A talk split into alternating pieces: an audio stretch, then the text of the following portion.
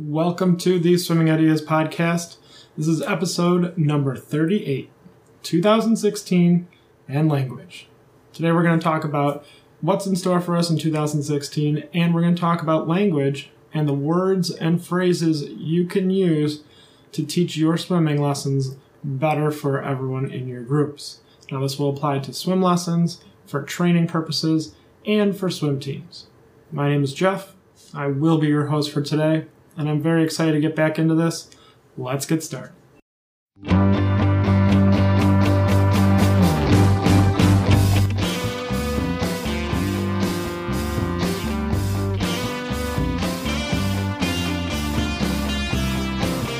That's right. Today we're talking about 2016 and language. Specifically, what type of words and instructions you can provide to your swimmers to get the best results from your language. Now, I just want to start out by saying that it is 2016. We're recording this in February, towards the end of the month, after a brief two month hiatus from the podcast. And this was to reevaluate what the goal I was trying to accomplish with this podcast. And I considered doing interviews, having other people on the show, and talking to other people involved in swimming and swim lessons uh, to get a little bit more of a dynamic input for the podcast. Uh, at this time, I'm, I'm, still focusing on the topic based discussion and talking, uh, but hopefully in the future, sometime during 2016, we will start having more people come onto the show to give you a better uh, experience here from uh, this podcast. Hopefully, another perspective, more of a conversation, uh, and some more insight into swimming specific things that you'll need to teach better swim lessons. So let's just get right into this for language. Uh, the podcast today, we are talking about an article that was written on swimmingscience.net. This was published in 2012, and it's called External versus Internal Focus for Optimal Learning. Uh, so basically, what this says is that the external focus is better. So they the article talks about using golf and darts and a balancing board uh, to test and measure this type of focus and learning. Uh, so what that means is researchers took people playing golf or playing darts or balancing a board in their hands and they gave the participants certain instructions. And what they found was when you focus on external uh, like device or item, then the person performing the activity tends to do better overall than those people who are told to do something with their own bodies. Now, this is really comes to the heart of swimming because the primary thing that we're working with is water, right? And water is fluid and doesn't really react or have a, a, a clear um, pushback on the body. So when we're talking about body motions and movements and certain swimming strokes, front glides, back glides, streamlines, freestyle, backstroke, all of our language is centered around what we want the person's body to do, right? And as instructors, as swim coaches, our our goal is to have our swimmers move their bodies in very specific forms. And I think that we can look at ballet instructors, we can look at dance instructors, we can look at karate instructors and see how they interact with their pupils to learn how they accurately and consistently and do it very well use their words to get a physical response from the participants without any of these external factors. So when you're playing golf, you have the ball, you have the uh, club, so you're using these external things to achieve results. When you're throwing darts, you're actually throwing a dart at a board, um, and your form and your technique is important. But what you're really focusing, what you're really doing, is you're interacting with these objects that are not your body. Swimming doesn't have that, right? Swimming is your body moving through a fluid space, and that motion is propelling you forward. So there's you can talk about the water in a way because you essentially are pushing the water to make you go forward, but it's fluid, so it's not a solid external force like a a golf club or a dart or a balance board, right? Like a, a wooden plank, and you're holding it flat, trying to balance it without something falling off, right? You have that external, the plank, and whatever you're trying to balance. So the key to this is, to this study says that when you are focusing on something that is not your body, when you're focusing on hitting the ball, you tend to do better and you focus more. When you are focusing on throwing a dart in a certain place, you do that better because you're fo- you're not you let your body take over and it automatically does those things that you know how to do to accomplish your goal, right? To hit the bullseye. So if you know how to throw a dart, your body is going to focus on hitting that bullseye how it knows how. When we're teaching swimming, the body doesn't have that external focus to to focus on, you know, to put your mind onto to allow your your brain to kind of just do the muscles the way they should because you want to achieve a certain result, right? So we need to build up to that, and we can go. And, and there's some things that I'm glossing over here that uh, are not suited for this podcast, and we can talk about that later. Specifically, how we use, and this is the format for all of the bases of our training for our swim lessons and for our swim team is creating repetitive patterns of behavior. So when we want to achieve this high performing excellence, we don't have to specifically think about all these minutia steps like lift my elbow up high, put my arms out in front of me, you know, return to position 11, keep my hand cupped so, you know, push the water the strongest instead of having the fingers sprayed out to the sides. You know, there are all these small little minutia that we use rep- repetitive based short distance training to get to so that when we are in a swim swim race or in a competition, we don't have to think about it. Same with swim lessons. Why do we do the same scripts over and over for front glides? Put your arms out in front of you, put your face in the water, push off to me. You know, why do we do that?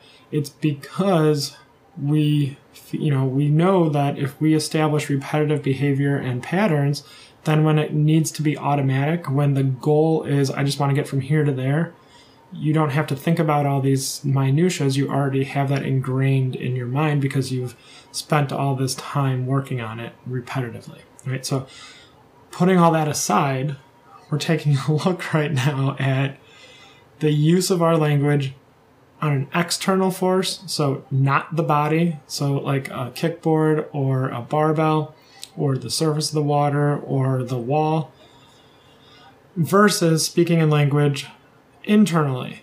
Put your arm above your head. Rotate your hips from side to side. Move your arms over the water, right? Those are all internal cues. Those are all internal things that we would say to get a response. So think of it as body focused internally or you know external focus something other than the self other than the body so what do we do, right? So what what what how do we take this and apply it to swim lessons? So we say now the, the article says that external is better, right? The external focus is better than internal for optimal learning and performance. So how do we take swim lessons and the language we use in swim lessons and apply this? Why do we say squeeze your ears, look down, lock your thumb? And why do we say keep your arms straight, look down, and stay on the surface, right? These are the three things for streamline and the three things for position 11. So, streamline being squeeze your ears, look down, lock your thumb. Kind of internally focused words, especially with the lock your thumb, look down, right? Your, these are, and squeeze your ears. These are all do this with your body commands, right? And then for position 11, the three things keep your arm straight, look down, and stay on the surface. So two of these are uh, external or internally focused. Look down, right? Point your face to the bottom. It's an internal focus because it's regarding the self. And keep your arm straight. So keeping your arm straight is an uh, internal focus. But on this one, we have an external, which is stay on the surface. So there are all these steps that go into keeping yourself on the surface. So the objective is stay on the surface, but how you do that isn't clear. So we want to let the swimmer figure out how to stay on the surface. And incidentally, if you look down, you keep your arms straight, you breathe quickly, you know, you're gonna stay on the surface, right? Um, so it's all kind of tied in. But that stay on the surface is an example of an external one. So what we want to ask is, are these commands, which we use pretty extensively in swim lessons and on swim team, are they effective? You know, are are these internal cues the ones that we do? Five out of the six are they effective at teaching swimming? And they've been effective enough for me in my experience and the people that I know that use this as well.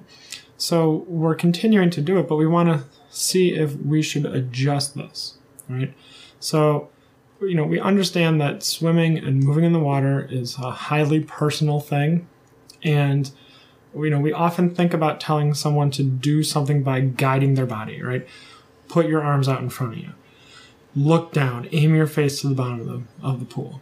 You know, we assume that our swimmers are attempting to move their body in a certain way, and they are, uh, but it may be more effective to give them a target. So instead of giving them the path, right, like put your arm out in front of you, it might be better to say, put your arm at the target above your head, right? So, how can we achieve the same goals using similar language, but to make it more effective and more optimal? Right? So perhaps, you know, when we say 11Y scoop and reach, it's so effective because it's not reach your arms up above your head, keep them straight, sweep out, and then scoop in your face and then shoot forward. It's get your arms in position 11, right? We know what that looks like. That's an external image that we have in our head. You know, we can achieve that goal. Put your arm in position 11. We can do that. And then make a Y with your body. You know, that's very externally based. And then scoop into your mouth and then reach back into 11. Those are all commands that are thinking about an external image, right? We, this is what position 11 looks like. Make yourself do that we're not giving the small minutia steps, you know, raise your hand above your head, put them directly above your shoulders, keep your elbows straight. You know, those are feedback and guides, but they're not specific commands here. We're, we're kind of condensing it and giving it a an external focus. Here's a picture of what position 11 is. Now do that. I'm not going to tell you how, but do that, and we'll give you mental image cues 11Y, scoop and reach to achieve that goal. And that's probably why it's so effective at um, using it in swimming and swim lessons because you have these image, these external images to get to. So uh, maybe we need to adjust the three things that we talk about uh, to accomplish to you know for streamline for position 11 to make them more externally based.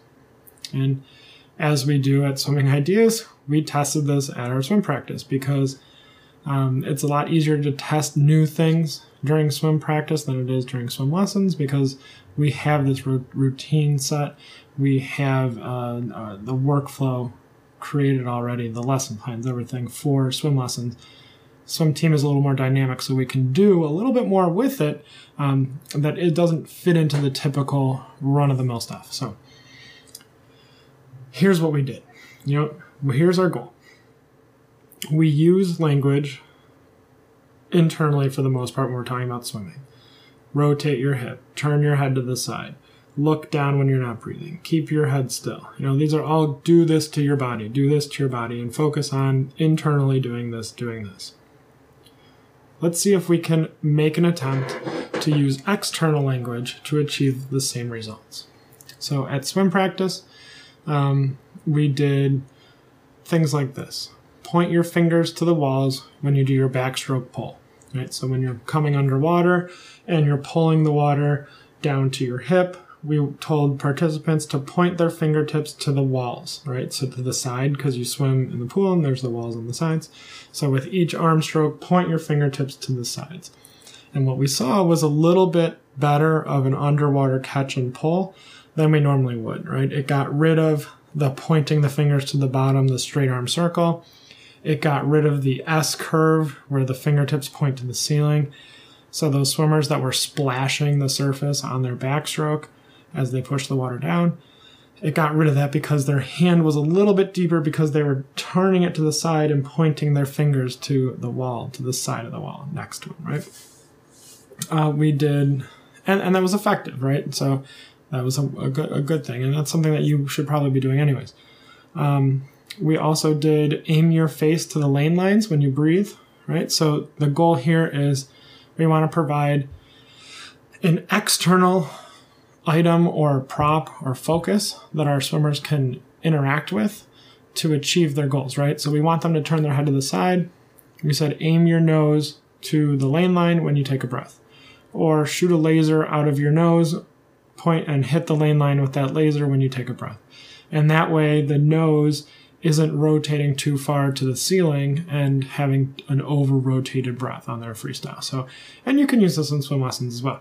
You know, when you're doing your streamline, three strokes, take a breath. When you do take that breath, shoot your face, shoot a not like a, a bugger out of your nose and hit the wall, right? Or hit the lane line or hit the bench. Don't, you know, shoot your boogers and hit the ceiling, right? Because you don't want to be turning your head all the way around and that's just like a goofy example that I can think of. So we did that and it worked pretty well. It worked pretty good at keeping half, you know, partial of the face in the water when you took a breath. And then, and you can look at the show notes for this. There's a picture that I included that we drew on the whiteboard, and it was hit the target over your shoulder on the surface of the water with each arm stroke uh, before you do zombie position uh, and pull your arm during freestyle. So there's some complicated things going here. We drew a picture on the on the whiteboard with a bullseye above the shoulders of a person, right? So we drew a person and above the shoulders, above the head, um, but directly above the shoulders, we drew two bullseyes. And we said, this is your target, right? Put your hands in position 11. Now, where your hand is, draw a target. And then, so we drew a picture of someone doing position 11, actually position 1. Uh, so one arm above your head in position 11 position with one arm. And then we drew a bullseye around the hand and said, okay, that's the target's in the same place, but now you can see where the hand is. That's your target with every arm stroke.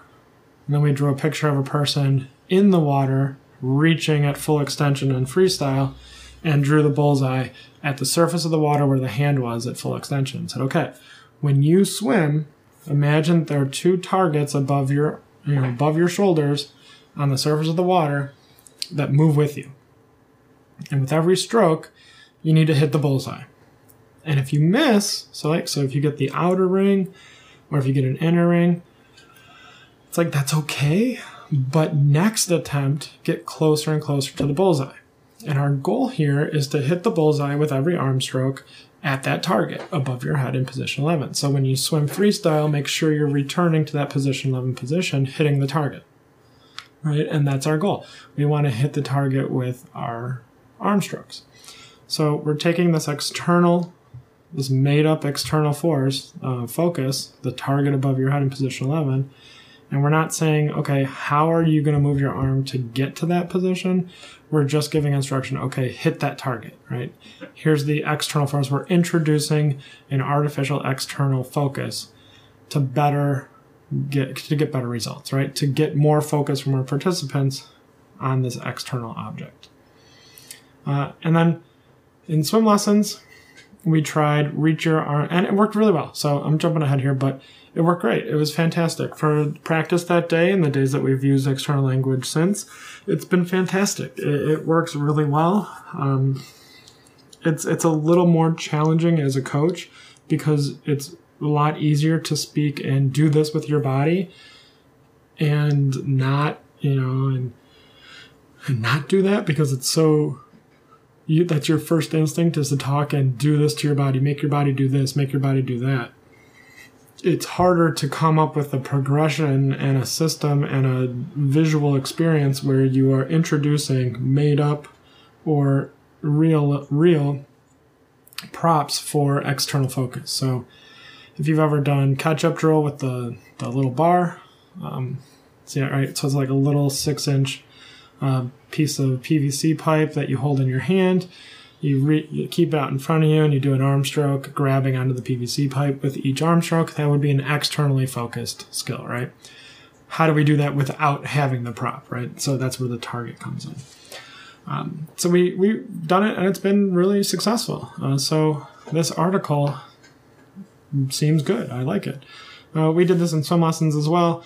We did uh, reach your arms as forward as far as you can. So it's still um, internally based, you know, reach your arms forward, but we were going for the full extension. So uh, telling participants to reach as far as you can, and that seemed to help a little bit. Uh, to place your arms on the surface gently, so to make no splashes when you reach forward. Um, to look at the instructor's toes when they did their streamlines or their front glides. So instead of put your face in the water, it was look at my toes. Or some people, and one of the swimming ideas uh, customers here had this great idea. She drew a picture and laminated it and puts it underwater and asks her participants, okay, go underwater with your goggles and tell me who is wearing the red bathing suit. How many starfish are there on the picture? How many buckets are there in the picture? You know, asks questions about the picture underwater that you can only see by going underwater. And it's brilliant. And this is a use of an external focus, right? Here's your goal. Go, you know, tell me this answer. I'm not going to tell you how to do it. You know, you have to go underwater, figure out how to do that, and then come up. And the act of doing that, that external focus, kind of takes away some of the anxiety and some of the um, specific minutia, you know, put your face in the water of going underwater and doing an activity. All right, so that was a good one. Uh, reach for me when you push off the wall. You know, come to me, get to me, because uh, it's a safer area. Go from bench to bench is a great example of um, external focus. You know, you got to do a streamline to do it, but and by doing that streamline, you'll get from bench to bench, but the external focus is here's your goal get to that bench and then return to the original bench and do that five times, right? So that's an externally focused activity. So, uh, you know, we do these in swim lessons and we do them well. Uh, we're trying to integrate this more into our program. Uh, so, some specific, uh, it works really well. Like I said, when we do the two benches, go five times from bench to bench. Uh, the goal being get to the other one uh, some specific swim lessons activities that we used. Swimmers stood on this on the bench and were told to keep their body in soldier position, so straight back, straight head, arms at the side. We held a noodle just at the limit of their arms reach, so uh, about two to three feet depending on the child. And then we said, okay, do straight arm windmills, so like ice cream scoops, front arm circles, and instead of grabbing the noodle, just slap the top of it as you do your circle, right? So the arms are windmilling, and every time you get to the noodle, or the surface, just slap the noodle with your hand and continue your arm circle. So the, external goal here was slapping the noodle. And then we said, okay, you know, you've done that, that was really good. Then we did it just out of their arm reach. So far, far, far enough away that no one could easily get to it and we said, okay, we're going to do the same thing, but in or, and you you still need to hit the noodle. And if you can't reach, you know, rotate your hip a little bit. So turn your hip to get a little bit further arm reach. So with every arm stroke, then swimmers were rotating their hips to touch the surface of the water or to to slap the noodle. That's just one thing that we did regarding this external focus in our swim lessons and then also for our swim team. I want to know what you think, and I'm wrapping this up pretty quickly here, but what what do you think of external and internal focus language? Are you interested in or have you used this type of language for your swim lessons for your swim team to get a response from your participants? You know, when you're approaching your instruction, because everything we do here is like language based and visually based for the most part. How are you using props, external focus? you know, things that are not just turn your head to the side, take a breath, and then move your arms. You know, how is it more when you breathe, look at the lane line. When you're moving, remember to kick and create splashes, right? Create splashes being the external focus. How are we introducing these external focuses, or foci, I guess, with this internal oriented activity, swimming, which is all about the body moving? So I'd like to hear from you. Let me know. Send me an email, jswim at swimminglessonsideas.com or jeff at swimmingideas.com. Or you can connect with me on Twitter at Swimming Ideas. All right, thanks for, or on Facebook, Swimming Ideas. Uh, and hopefully we can get in touch soon and I can hear from you. That's it for today. Welcome back to 2016. Looking forward to having many more podcasts with you. And if you have any questions or anything, again, contact me Twitter, email, Facebook, and we'll see you soon. Take care.